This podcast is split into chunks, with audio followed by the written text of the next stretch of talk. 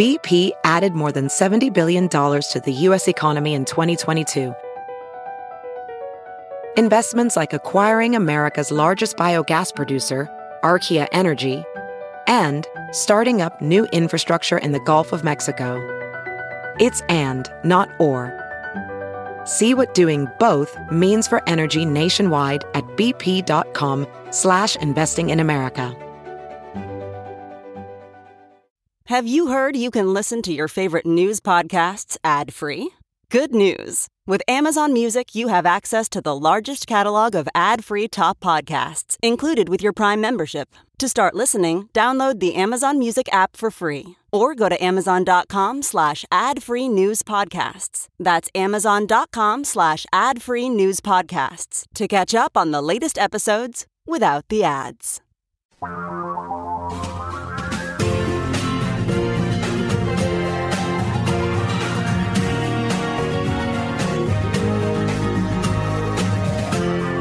This is the Thom Hartmann Program. And welcome back. Thom Hartmann here with you. And it's time for Congressman Mark Pocan here on the Thom Hartmann program, where he takes your calls for the full hour. He is the co chair of the Congressional Progressive Caucus, the big cheese progressive in Washington, D.C., and appropriately is from Wisconsin's 2nd District. Pocan, P-O-C-A-N dot house dot gov is his website. You can tweet him at Rep Mark Pocan. Congressman Pocan, welcome back. What's on the uh, top of your radar screen right now? Uh, well, first, happy Thanksgiving. Hope everyone Thank is you. staying close to home and uh, being as safe as possible given our COVID numbers.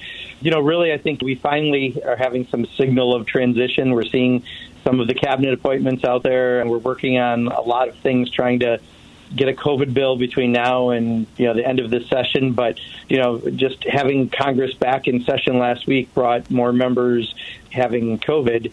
You know, it's really difficult right now with the high numbers to do a lot of the work that uh, we need to do, and uh, certainly when you don't have a willing partner in Mitch McConnell. It's even tougher. So, you know, we're glad to see the transition beginning, but it certainly is difficult, especially with a CR ending on December 11th, a continuing resolution that funds the federal government. Between COVID and that, we have a lot of work to do. What are the realistic possibilities that Americans might see some relief? We got the CARES Act in what was that March, and didn't that run out around July or August? Or I'm sorry, I don't have the timetable right on the top of my Yeah, head. that's, no, that's Um, about. but- There's different things that ended different times, but you're right. Some ended as early as end of July, like for unemployment comp. We passed a bill in the House, the HEROES Act, in May to be that second bill. You know, we've passed it a couple times, and yet the Senate, you know, hasn't really come to the table. The White House has had some negotiations with Speaker Pelosi. You know, I think there's two things that work maybe towards a good resolution, Tom. One is December 11th. You know, we have to come to the table together to figure out how to fund government. That gives you an opportunity to, while people are at the table, talk about COVID. And two, the fact that there are now multiple vaccines look like they're coming forward. You know, the amount of time that we need to plan anything for is shortened. So hopefully that will help the Republicans to move forward, even though I think a lot of this delay has caused a lot of hurt out there that wasn't needed. Right. Yeah, it's a tough one. Congressman Mark Pocan is with us for the hour, taking your calls. And to get started here, uh, Ron in is it Penn Yan, New York? Am I saying that right, Ron? Uh, yes, you are, Tom. Hi, Congressman Pocan. My question is, when can we get Puerto Rico to become a state? If we can do this, we'll get two senators, and that would turn the Senate blue. Yeah, I think this answer will probably happen a lot for a lot of questions. It all depends on what happens in Georgia for many of these things to happen. I don't see Mitch McConnell, who doesn't pass any bills, really moving forward on statehood either for Puerto Rico or D.C. or anywhere. So, you know, if Mitch McConnell is still in charge of the Senate, unlikely to happen. But uh, all the more reason why those January 5th Georgia elections are going to really matter.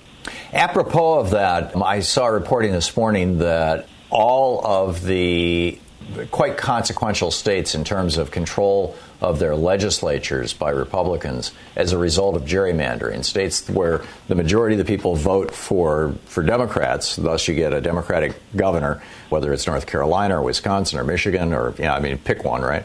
And yet the legislature is still controlled by Republicans, and a majority of Republicans represent the state in the U.S. House of Representatives purely because of gerrymandering. that so much of Charles Koch and his buddies' money, he's got a new book out kind of trying to rehabilitate himself, but it's, uh, I, I have it. I got it yesterday.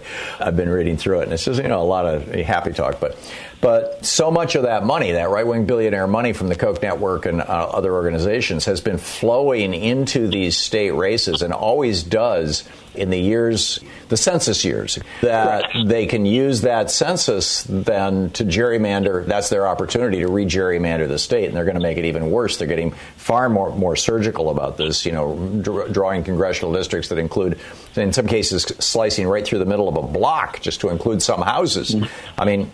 This has been a strategy, a strategic plan that the Republicans put in place. It was called Red Map, what, 20 years ago? Have the de- do the Democrats have anything comparable to this? you know, we've got bills, including HR one, that would actually get rid of the ability for politicians to gerrymander. It would go towards the citizen model, and it would uh, help to make sure that we wouldn't have this problem. Having said that, uh, I'll go back to the answer on the last question. You know, with Mitch McConnell in charge of the Senate, there's no way that will pass because they want to take advantage of that. Now, a number of those states, though, the good news, Tom, is this time have a Democratic governor, even with that gerrymandered legislature, and the governor can either veto or have some um, impact on the map. So we're in a better place than we were 10 years ago. But still, what you said is absolutely right. Wisconsin's one of those states where more than 50% of the people vote for Democrats for the state assembly, for example, but we come out of it with 36 or 38 seats, almost a 15 point difference of where the votes are because of gerrymandering. But this time, in places like Wisconsin and other states now, there'll be a Democratic governor who can potentially veto maps, and then it goes to the courts, and then a lot's going to depend on what happens there. So hopefully, we won't be in as bad of a place as 2010 when we had that devastating rout that was right before the redistricting. But still, no question, uh, many forces put a lot of money into trying to manipulate this. Yeah. Jared in Downingtown, Pennsylvania, you're on the air with Congressman Pocan. Hello, Tom. Hello, Congressman Pocan. I am deeply concerned about this news I'm hearing about the Trump administration and Iran, and I'm wondering, like, what can we do to stop a war if they do initiate the first strike? Because I mean, there's like this whole, you know, like, why does the president have this kingly-like power to start wars? Why has Congress completely not held, you know, these presidents accountable to this, you know, international break of law, which is a Nuremberg war crime offense. Thank you and have a good day. Yeah, so Jared, you are correct that it is Congress's duty, according to the Constitution, to go to war, except in certain instances, right? And that's what I think you know Donald Trump often looks for. You know, if you can prove that they've attacked us, then he gets a chance to kind of move ahead. He still is supposed to come to Congress, but that would give him some wiggle room in doing something. But you know what we heard right now about the Israeli uh, military certainly you know makes us concerned. I would hope that you know now that people are starting to tell Donald Trump he lost the election, even if he won't use those words, there may be some opportunity to try to influence whatever he could possibly do. But we need to fix our authorization to go to war, period, uh, in Congress. Amen. Ed in Los Angeles, you're on the air with Congressman Pocan. Yes, I thank you for taking my call. Thank you, Congressman, for your service to our country. Question I have for you is this: If the Democrats fail to take the uh, Senate, can President-elect Biden, when he gets into office, sign any executive orders to provide any financial relief for us? Because I'm facing homelessness in about three months, and a, a moratorium on evictions would sure help me. I'll take my answer off the air.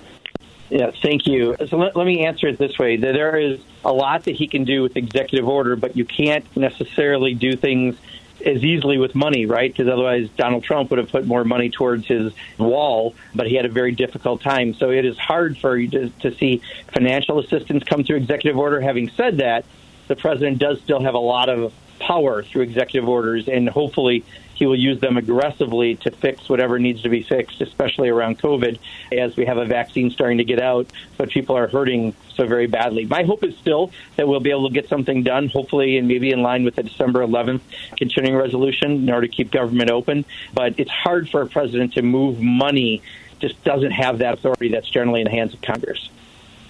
Karen in Oakland, California, you're on the air with Congressman Pocan. Yes, good morning, Tom and Congressman Pocan. Thank you for having me today.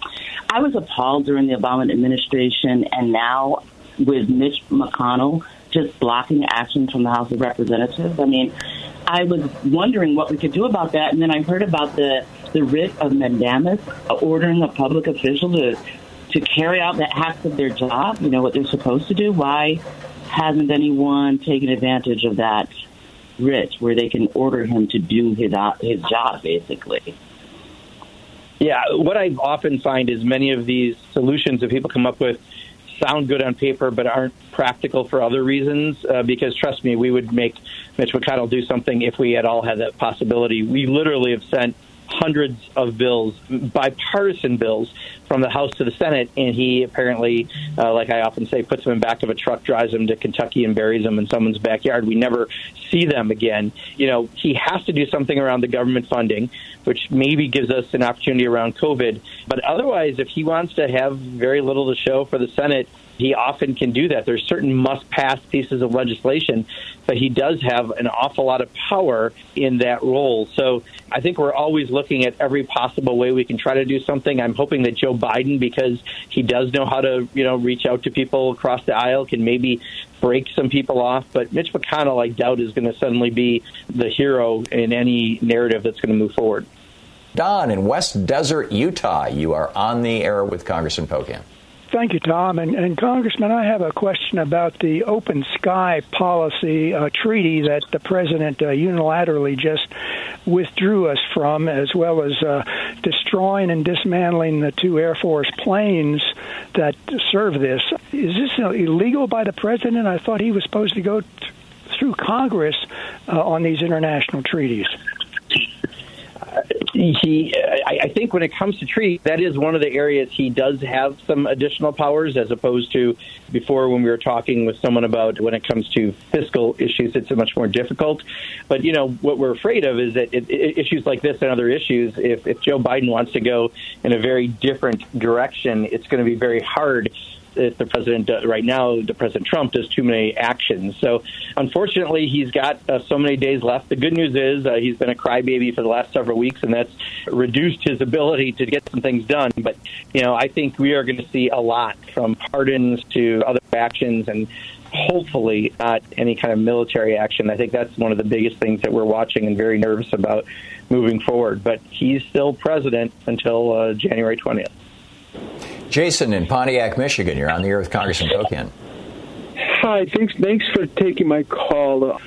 earlier, I heard that lady mention something about the writ of mandamus or or whatever that was, and I was curious. Uh, short of that, if that doesn't work, is there anything that President Biden can do to kind of force the hand of Mitch McConnell should we lose the Senate? Because I'm sure I'm speaking for the majority of people listening, and that, that I'm I'm getting sick and tired of nothing being done in the Senate. So um, that's all I really have to say. And again, thank you guys for what you do. Thank you, Jason.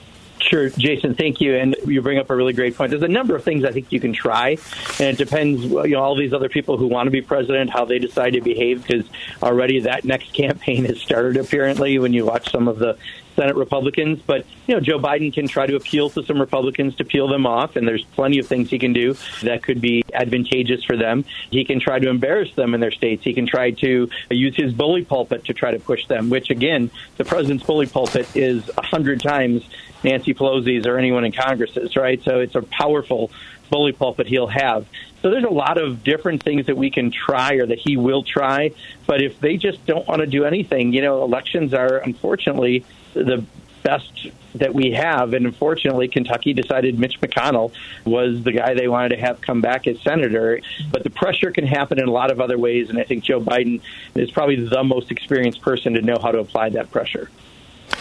Lyndon Johnson was, uh, you know, he was the former majority leader of the Senate, and as president was famous for getting his way, sometimes using pure political force. Do you see any way that Biden could, for example, shame Republicans into doing something that the, the power of public opinion might be so great that he could bring it to bear? Yeah, I do think. I mean, there, even if it's not going to be Mitch McConnell that's going to shame, you can shame some of the members to pressure Mitch McConnell, and I think that may be your best efforts. But you know, at some point, I mean, the public regardless, wants us to act even more than they care about the left-right spectrum. And uh, there is Yeah. some public pressure that can certainly happen as well. Yeah, well, let's hope. Congressman Mark Pocan with us for the hour, taking your calls on the Thom Hartmann program. He's the co-chair of the Congressional Progressive Caucus, represents the Second District of Wisconsin in the U.S. House of Representatives. His website, pocan.house.gov. You can tweet him at Rep. Mark Pocan. You're listening to the Thom Hartmann program. And we'll be back right after this break with more of your calls for Congressman Mark Pocan. Stick around.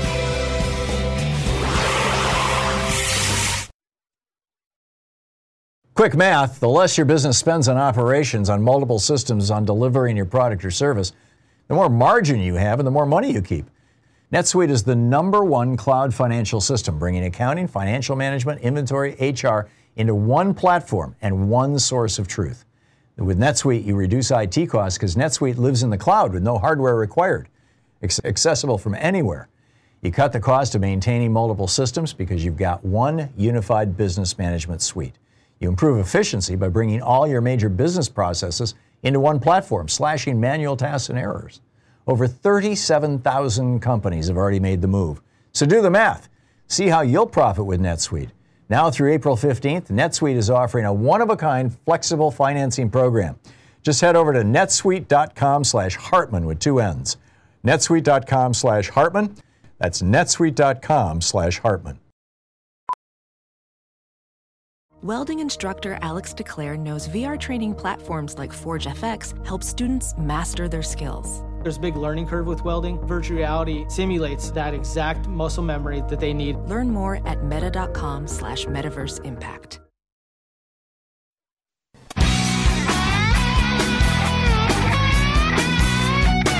Congressman Mark Pocan taking your calls for the hour. Jim in Long Beach, California, you're on the air with Congressman Pocan. Yeah, good morning. Thanks. Uh, question about the Georgia election. Will Kamala Harris be involved deeply and soon in getting out the vote down there with Stacey Abrams, hopefully?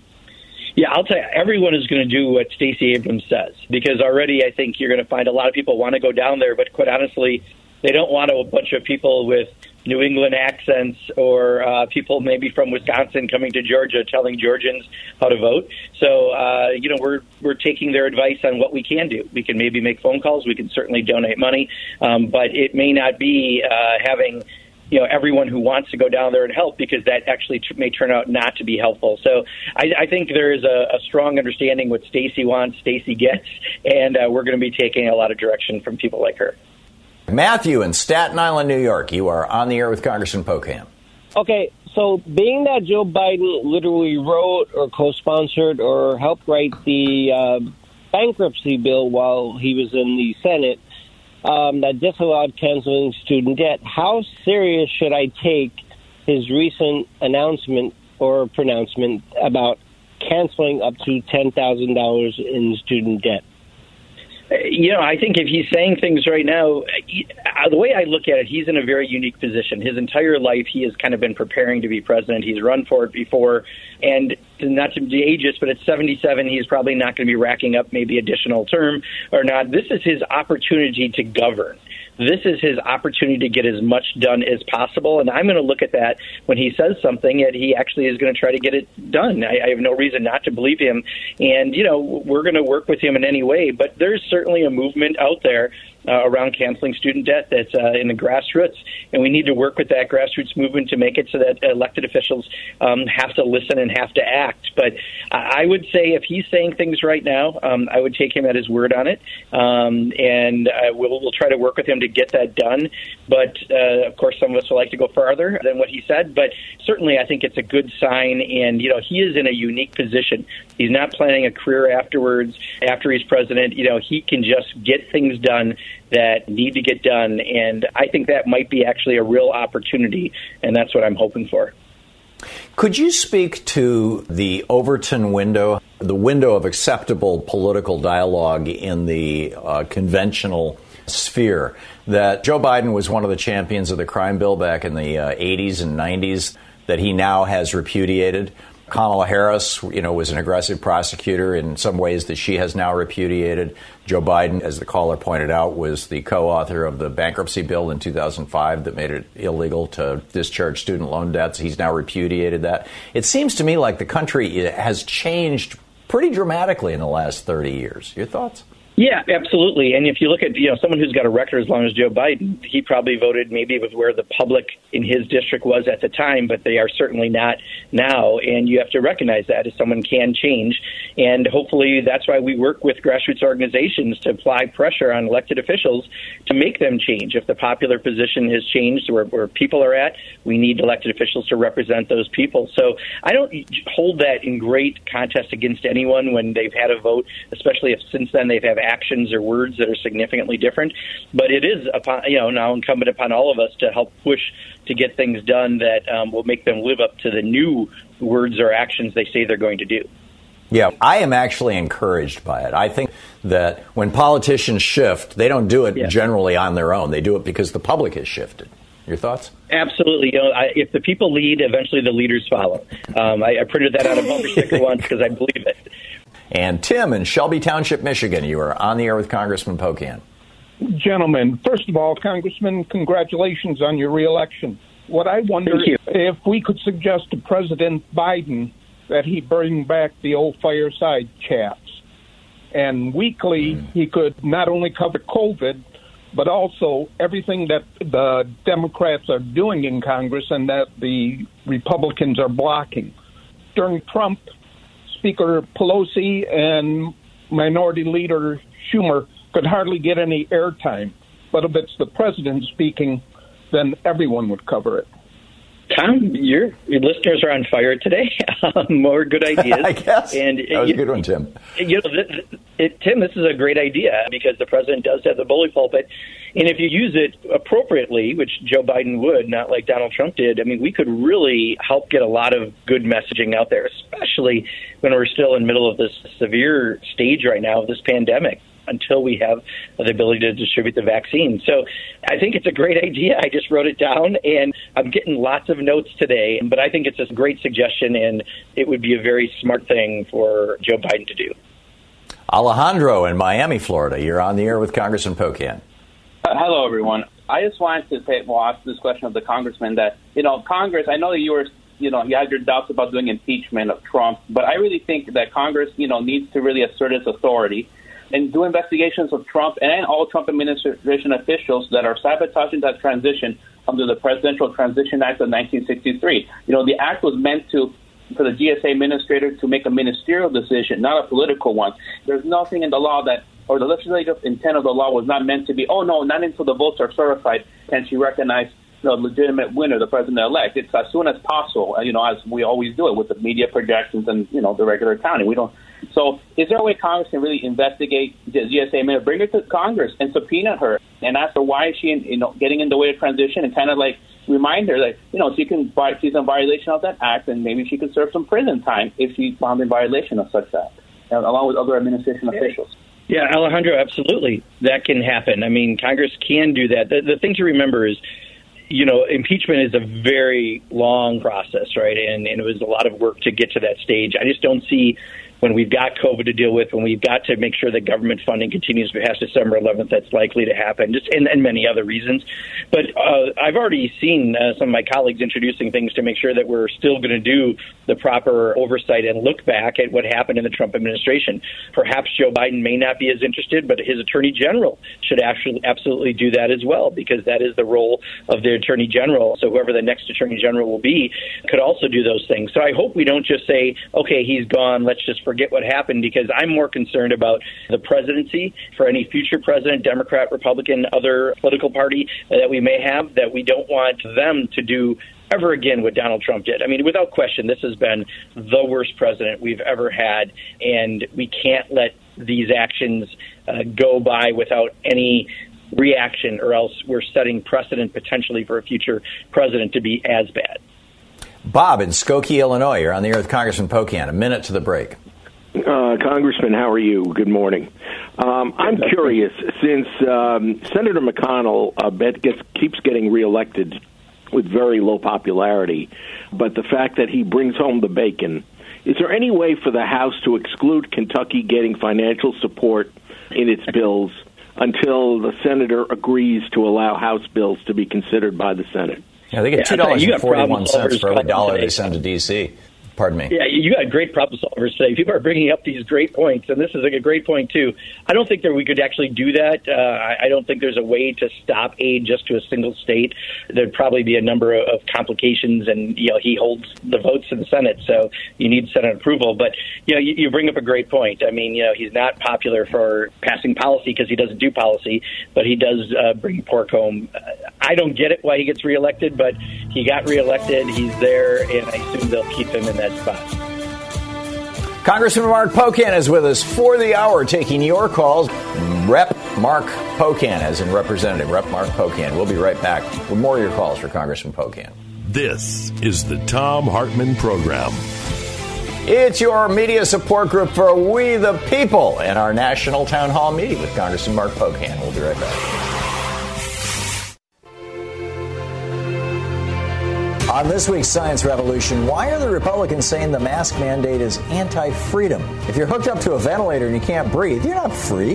The Republican idea of freedom is literally killing us. Nick Dearden with Global Justice Now joins me to ask who should own the COVID vaccine that was funded by We the People. Plus, Theresa Brown, RN, author of Critical Care, drops in to explain why the COVID task force needs nurses. There's a lack of nursing representation despite their essential and visible role on the front line of this national pandemic, and that needs to be fixed ASAP. Tune into the Science Revolution wherever fine podcasts are available.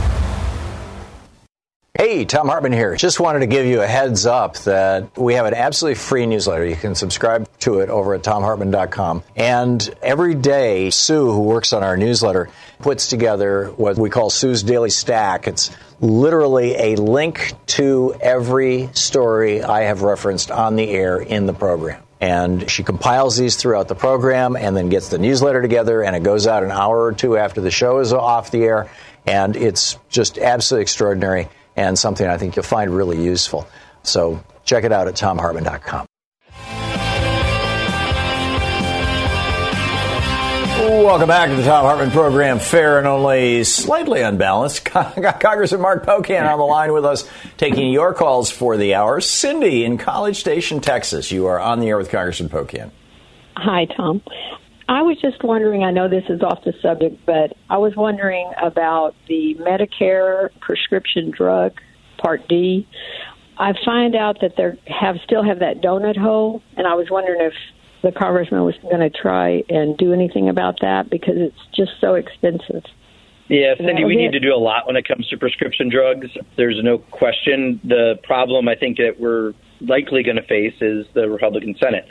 So Georgia is going to be very important on January 5th because if we have a Senate that can work with us, you know, we can address a number of things. If you have specific issues, you know, always call your member of Congress if it's something that's more specific on that. Please do that.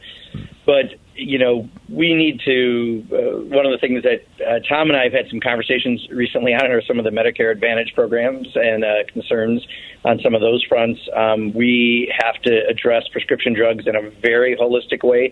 The fact that we still pay, you know, 20 times or more uh, for a drug than other countries doesn't make any sense. Um, we should be able to allow Medicare to be able to negotiate pres- prescription drug pricing, and I hope we can do that. And I think one of the things that we're doing right now is just trying to make sure that people from the industry don't get a lot of appointments in this administration. Barbara Lee and I did a letter around defense. And I know other people have done letters as well in different areas.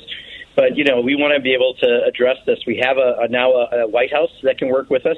Not sure about the Senate yet, but we absolutely need to do uh, more action to address prescription drug pricing, whether it be specifically the issue brought up or just the holistic issue. You know, it makes no sense that we pay that much more for drugs in the United States and other countries.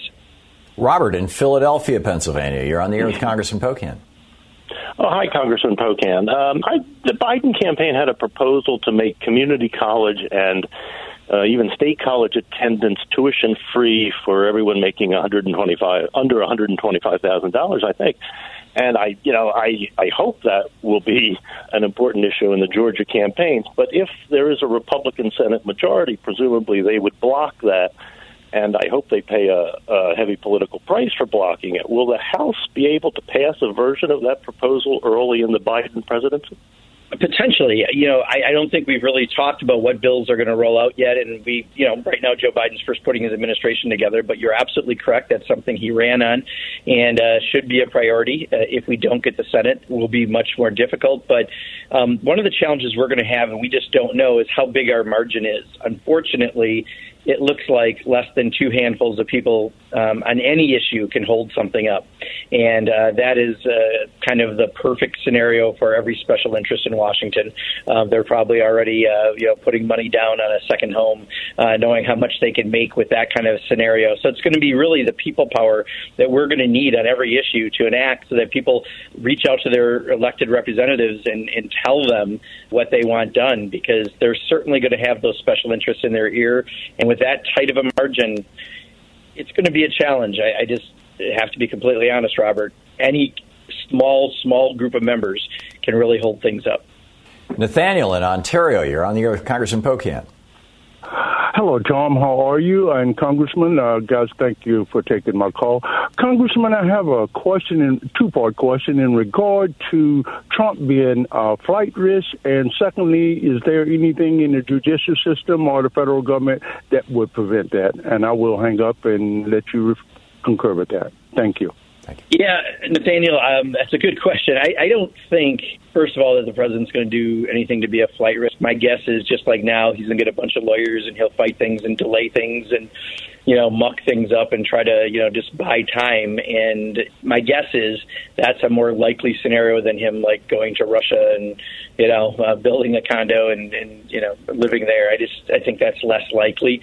But right now, just, you know, we have to get more people to step up and tell him the truth. Uh, you know, his family are probably the people that listen to him the most, but he lost the election in his own words four years ago by a landslide. It's time that he accepts that. And uh, then you have to accept any consequences if you did any actions that could put you in trouble. But you know that's what we've been saying for four years, and I think we'll see what happens once uh, he finally leaves office. But I, I don't think it's likely he'll try to leave the country. Stephanie in Hopkins Park, Illinois. You're on the air with Congressman Pocan. Hi to the both of you. I got a question. I've taken off the air. Two questions. Is it true that the president, if he starts the war during his term, he doesn't have to leave until the war is over? And does it take an act of Congress along with him in order to do that? And will they bring the draft back? If you think he'll bring the draft back. Okay, I think I got three in there, but let me try it my best. Um, first of all, I don't think if he starts a war, you have to keep him. I don't believe that that's the case. So I'm not concerned about that.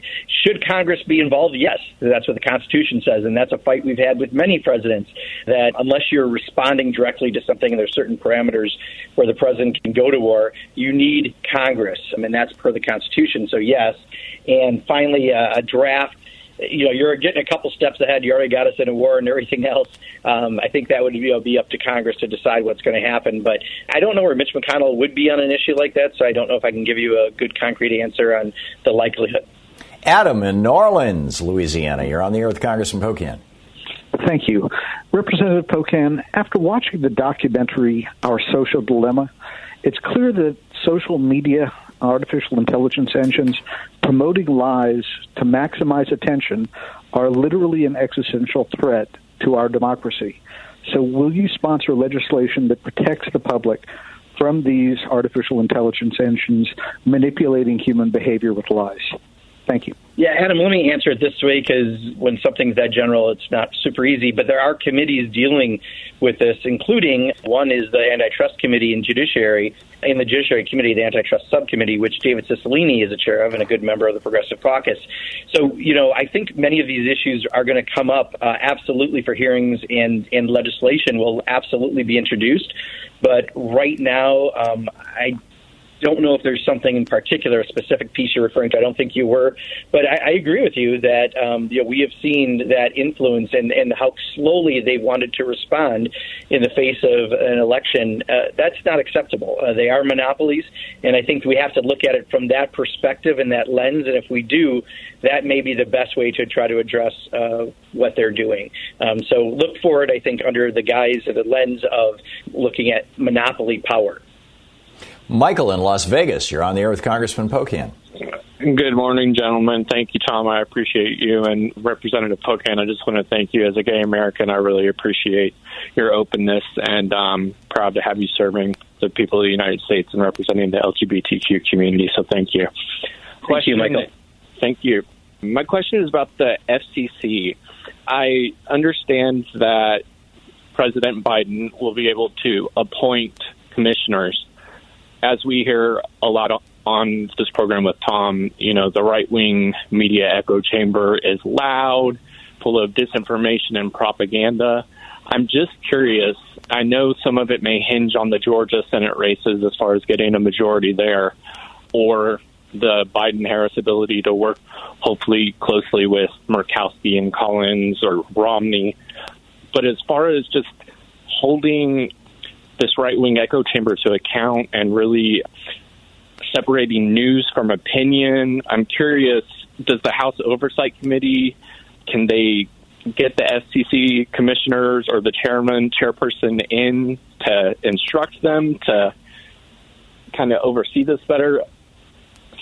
My words are kind of not coming, but do you kind of understand where I'm coming from there?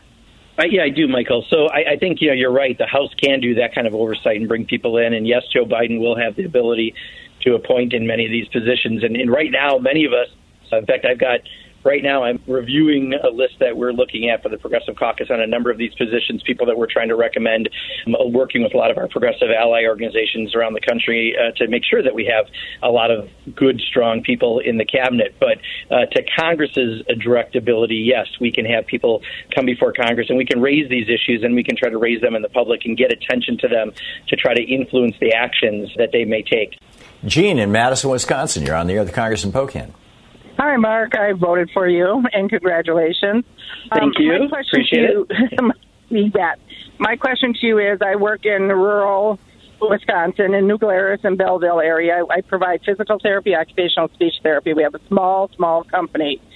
CMS has proposed a nine percent reduction in payments to providers for therapy starting January first. That is a huge cut for us. We still will provide the therapy, but the reimbursement is going down. And it's all part of this Medicare plan. Now, we have been putting our lives on the line. We are first responder workers. We get tested twice a week because COVID is so high in Green County. And we've been working under very strange circumstances in the skilled nursing facility, keeping the elderly alive. We were very fortunate we have not had a case of COVID in our facility because of the strict rules we put on, but we are there and now they're telling us they're going to cut our pay, our reimbursement by 9%. Is there anything you can do to help us? Yeah, so Gene, first of all, just reach out to our office. That's the best way because this is the kind of constituent advocacy that we do, and we want to be helpful on. And um, we, we often write letters to CMS about actions they're proposing to take, you know, to try to make sure that uh, people aren't negatively impacted. But let me just also say thank you for being one of those frontline workers because having just gone through that, it was a rehab facility that my mom was at. Unfortunately, they didn't have as good of protections as you're talking about. But, but you are putting your life up there every day, and I just want to say thank you. Congressman Mark Pocan taking your calls for the hour. We'll be back in just a moment.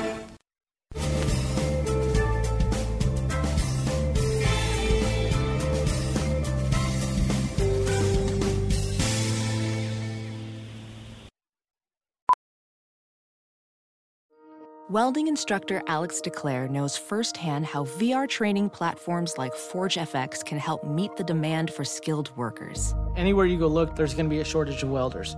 VR training can help welding students learn the skills they need to begin and advance in their career. The beauty of virtual reality is it simulates that exact muscle memory that they need. Explore more stories like Alex's at meta.com slash metaverse impact.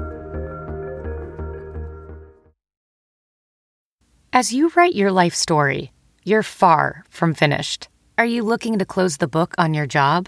Maybe turn a page in your career? Be continued at the Georgetown University School of Continuing Studies. Our professional master's degrees and certificates are designed to meet you where you are and take you where you want to go. At Georgetown SCS, The learning never stops, and neither do you. Write your next chapter. Be continued at scs.georgetown.edu slash podcast. Welcome back. Thom Hartmann here with you. Congressman Mark Pocan, co-chair of the Congressional Progressive Caucus, representing the 2nd District of Wisconsin, taking your calls for the hour.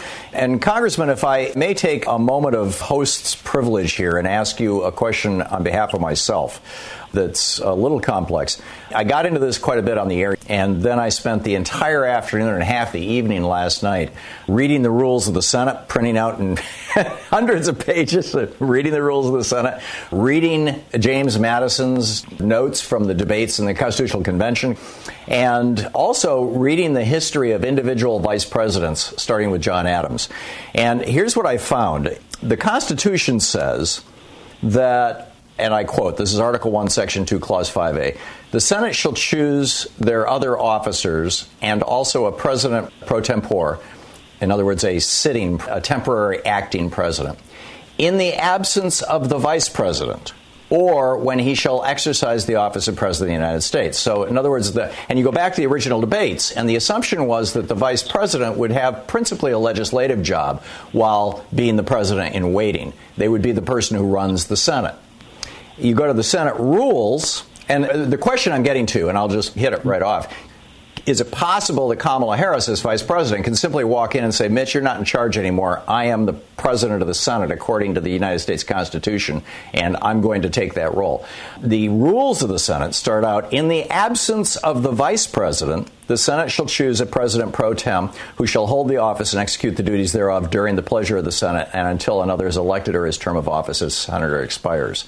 And then the second rule number two this is appointment of a senator to chair. In the absence of the vice president and pending the election of a president pro tem, the acting president pro tem or the secretary of state shall perform the duties of the chair. And it goes through this whole long list, and every single one of them is in the absence of the vice president. John Adams actually presided over the Senate.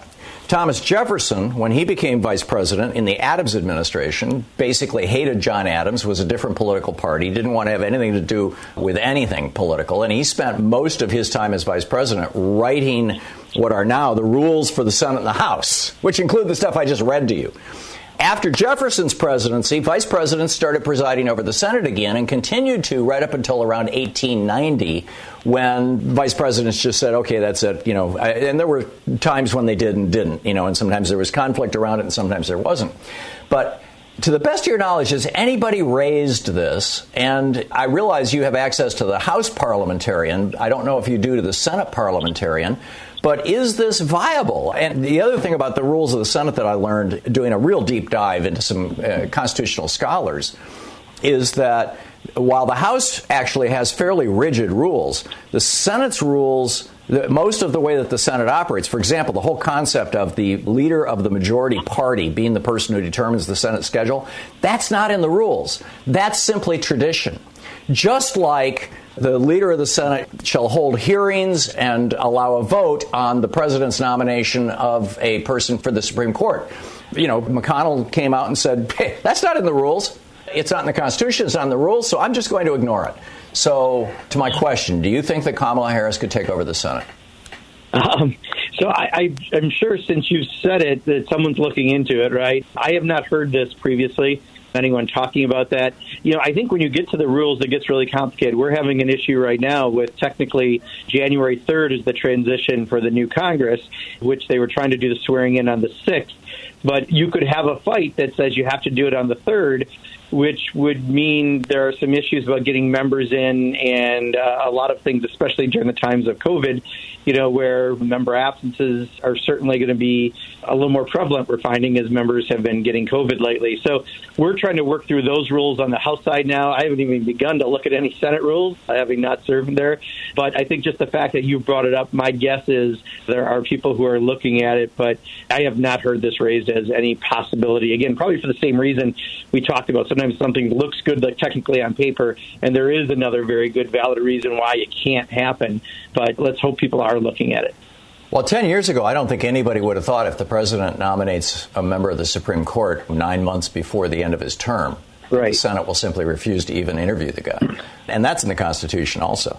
So if you run it by anybody and if you hear anything, let me know. I'm going to be working on this okay. this weekend and I'll probably publish an op ed about it next week. So just gotcha. heads up. Okay. Back to our phone calls. and my, my apologies. Uh, Doug, no Douglas in Dooley, Arizona. You're on the air with Congressman Pocan.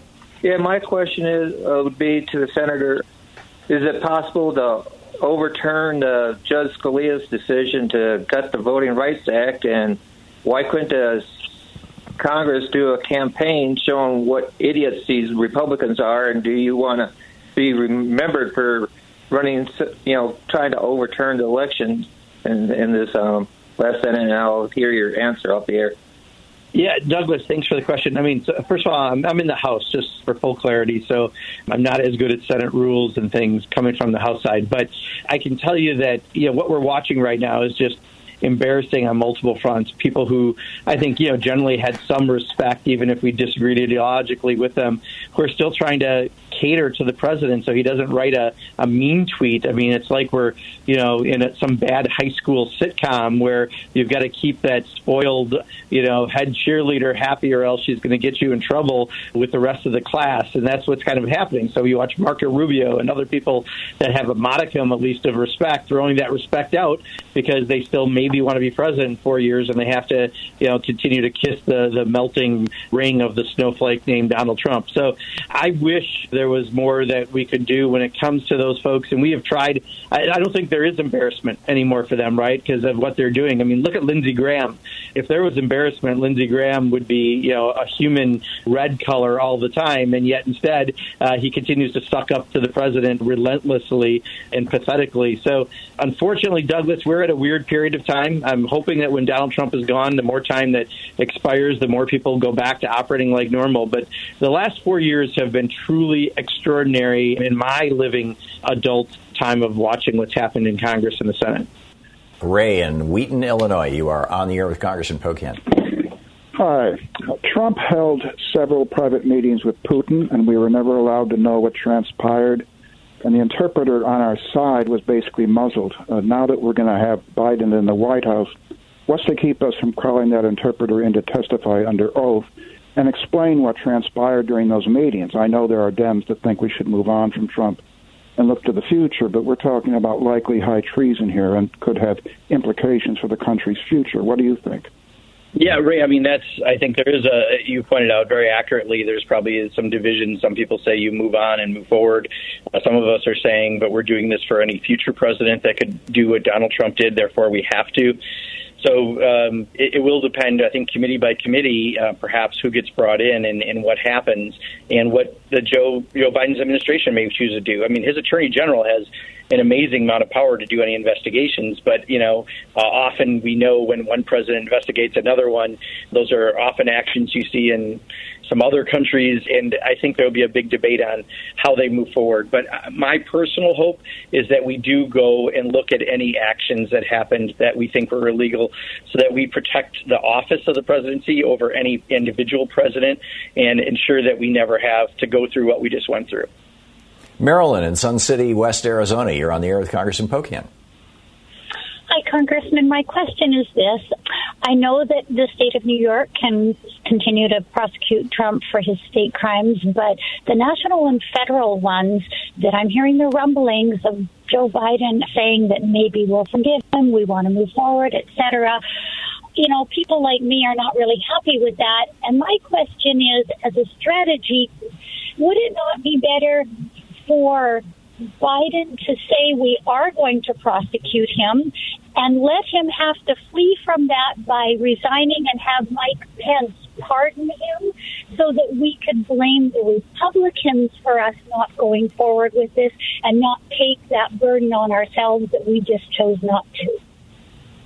Hmm. Yeah, you've got so many hypotheticals in there, um, Marilyn. I don't know if I'm going to give you a very uh, good answer, other than I did just address it. I think it's really going to be up to what his administration and his attorney general decide to do, and some of the committee chairs uh, that we have in Congress. I hope we pursue anything that we, that we think is illegal. But you're absolutely right. States like New York can and should, and I think will, move forward uh, and continue to do what they're doing.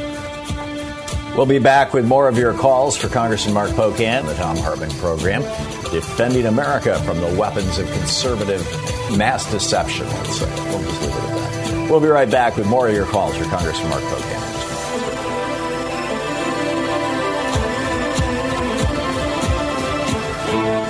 I'm speaking at the Bioneers 2020 conference. It's running December 5th and 6th and 12th and 13th. My keynote is how all life is organized around democracy. Tickets are available at bioneers.org and there's a 20% discount with the code TOM, T H O M.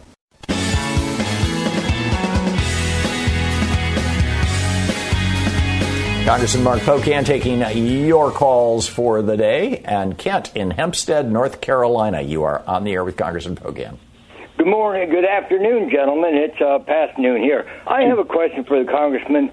Can Dr. Scott Atlas be sued in civil court for malpractice?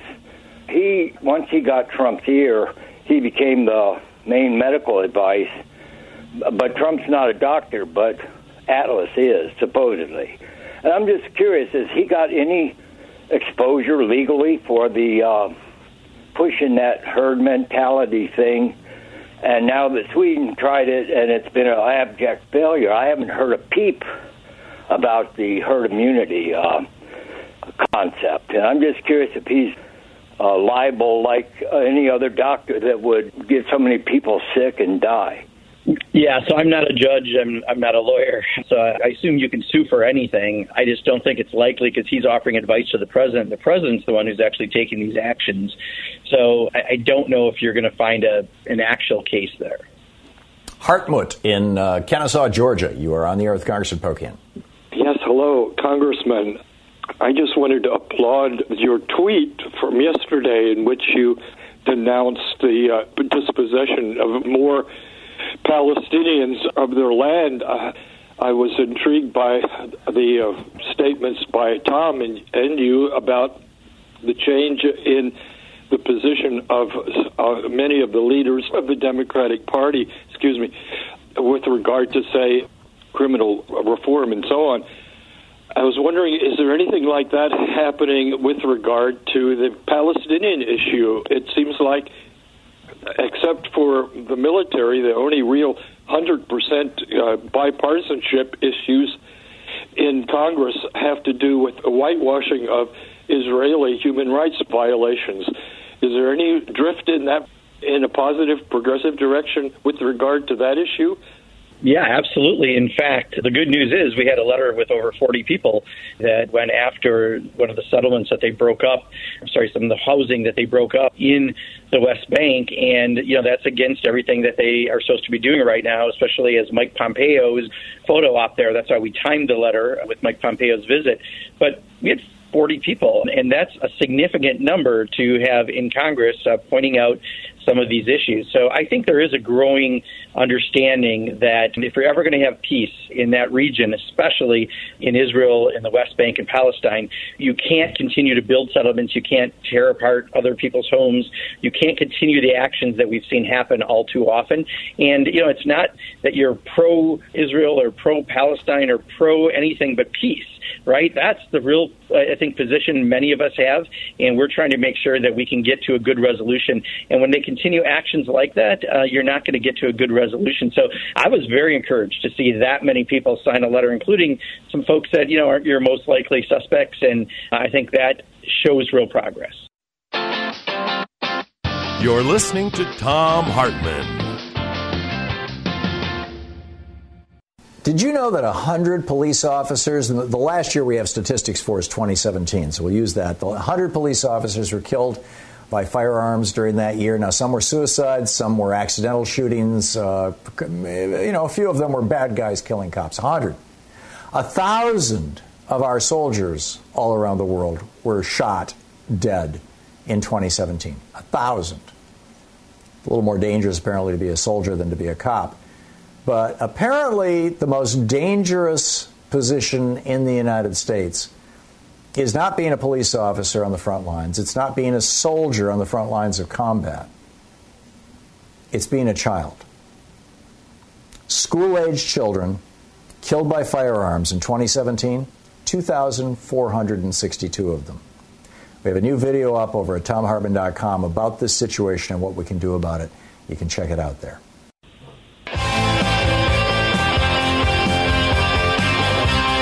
Congressman Mark Pocan taking your calls, and uh, Jim in Riverview, Florida. You're on the air with Congressman Pocan. Hey, good day, Thom, and good day, Congressman Pocan. You know, Thom, you have brought out the frustration and you've opened up the book to what everybody's thinking. Is there another way? Is there another way? Is there another way? Right. this guy has really messed things up, hasn't he? I mean, for everybody. Yeah. Congressman Pocan, Mitch McConnell tied both Obama and Biden up for six years. They're now talking about budget constraints and they they need to get back to basics. And that if they tie him up for four more years and we don't get a connection like you were talking about with the people with Biden, like Trump tweeted every two minutes, which Biden's not going to have the time to do that. But if we don't get a connection, Trump is going to come back in four years. What can we do about that? Yeah, well, I think there's a lot of things that can happen. Political years are like dog years, so four years is like 28 years as far as I'm concerned. You know, who knows where Donald Trump will be, and uh, who knows uh, how many legal cases and other things will be uh, happening in between. But that's the problem. If, if the Senate doesn't start to work, we're going to have some real difficult times. And we're such a narrowly divided government in both the House, too. I mean, a four seat margin out of as many seats, 435 seats, is, is really dangerously small. So it's going to be difficult. So we're going to re- really rely on what Joe Biden can do. The good news is, you know, he's got more experience than probably anyone who's gone into that office knowing how to do the job. So I'm hopeful that that will work well. I'm hopeful that good people will be brought into the administration so that we uh, can get some things done. But, you know, Mitch McConnell, I'm guessing, will operate a little differently under Joe Biden than Donald Trump because there he at least could confirm judges, right? And now he'll probably be in the mode to try to slow them down. So we'll have to see how he proceeds. But hopefully, you know, maybe some of the Mitt Romneys of the world and others who are willing to more quickly come to uh, more normal terms will be possible to help break the logjam. But you know, elections have consequences. That's the reality, and we have a very divided nation right now. Important though, on the thing you said, Jim, about tweeting. Donald Trump actually got, I think, something like 10 million fewer votes than people who follow him on Twitter, and Joe Biden got more votes than people who follow him on Twitter. So I just thought that was interesting for all the people who talked about Donald Trump and Twitter. He couldn't even necessarily deliver uh, the Twitter followers. Maybe that tells you something about the sewer that's known as Twitter. Rich in Joliet, Illinois. You're on the air with Congressman Pocan. Uh, thank you for your time, Congressman. I recently came down with the virus, and uh, I work in a rail yard out here. And, you know, I hear this Heroes Act ain't going anywhere you know, because of Mitch McConnell, and he's covering all of our all the big businesses, you know, that saying, you know, you don't have to pay these people, you know. And here I am putting my life out on the line, you know, when I go to work, because I'm in a container place, which goods and services, you know, all goods are going through there. And for two weeks now, I won't receive a check or anything like that. And if I go through my unemployment, that's going to take at least a month to go through. So now, I'm, you know, I'm wondering what we can do about maybe getting that Heroes Act through and helping people like me, you know, that live paycheck to paycheck. You know, Rich, what people like you need to do, and that's most Americans are in your situation. We just have to all call our senators and our representatives and say you have to get a bill done, put pressure on them. If they hear it enough, again, if, if the people lead, eventually the leaders will follow. I don't expect Mitch McConnell to take leadership on this because you know he's been busy sucking up to Donald Trump and accepting all the lies about COVID the president's been saying. But when their constituents start calling and you start you know keeping track and you got ten to one people saying pass the bill, suddenly some of these Republicans will, will gain a spine or decide they've come up with some reason to vote differently, but they need to hear from us, and that's what we all need to do. So fill their inboxes, you know, our inboxes, call us, send us emails, but you've got to do those contacts. They're vitally important. I mean, you know, we've got to get a COVID bill done. I mean, if everyone could just do another reach out to their uh, member of the House and Senate, I think it's awful that we have not gotten more done. And then just be ready for we're in the final parts of lame duck. We got to be very vigilant of what Donald Trump's up to, and we also need to keep government reopen, you know, reopen it after the 11th. There's a lot of action. We need people to just be ready to call their members. Yeah. And the number for Congress is 202 224 3121. Gets you to the switchboard, and uh, off we go. What should we be looking at and doing in addition to what you just suggested in the coming week? Well, and that's the big stuff that's moving, right? We have to get the bill to fund government post December 11th. We need to try to get a COVID bill. We have an NDAA authorization that there's some issues that we're working through, but there's not a lot else that has to happen. So I don't expect a lot else to happen. But it is really crucial. If people want a COVID package, you need to reach out to your your U.S. reps and your your U.S. senators now and tell them that it's urgent and give your personal story. But, but, but get friends to do it. Volume matters, not loudness volume, but volume and how many contacts really will be effective. And that's the best thing we can do right now. And the phone number for the switchboard of Congress, where you can reach any member, is 202 224 3121. Congressman Mark Pocan, thank you so much for being with us today. It's always great talking with you. Thank you, and Thanksgiving to happy Thanksgiving to you and Louise and your family. Well, thank you, and, and to you and yours, Congressman Mark Pocan. Pocan.house.gov. You can tweet him at Rep Mark Pocan. We're putting together a series of American history books. It started with the hidden history of guns and the Second Amendment. Then we had the hidden history of the Supreme Court, the betrayal of America. Then the hidden history of the Republican war on voting. The hidden history of monopolies, how big business destroyed the American dream. And then next spring, it's going to be the hidden history of oligarchy and tyranny.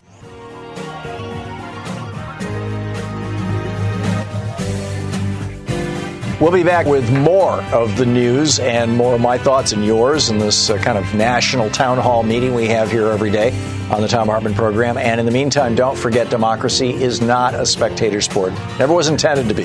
It requires you. So get out there, get active, tag, you're it. We'll see you tomorrow. You've been listening to Thom Hartmann. For audio and video archives, visit thomhartmann.com.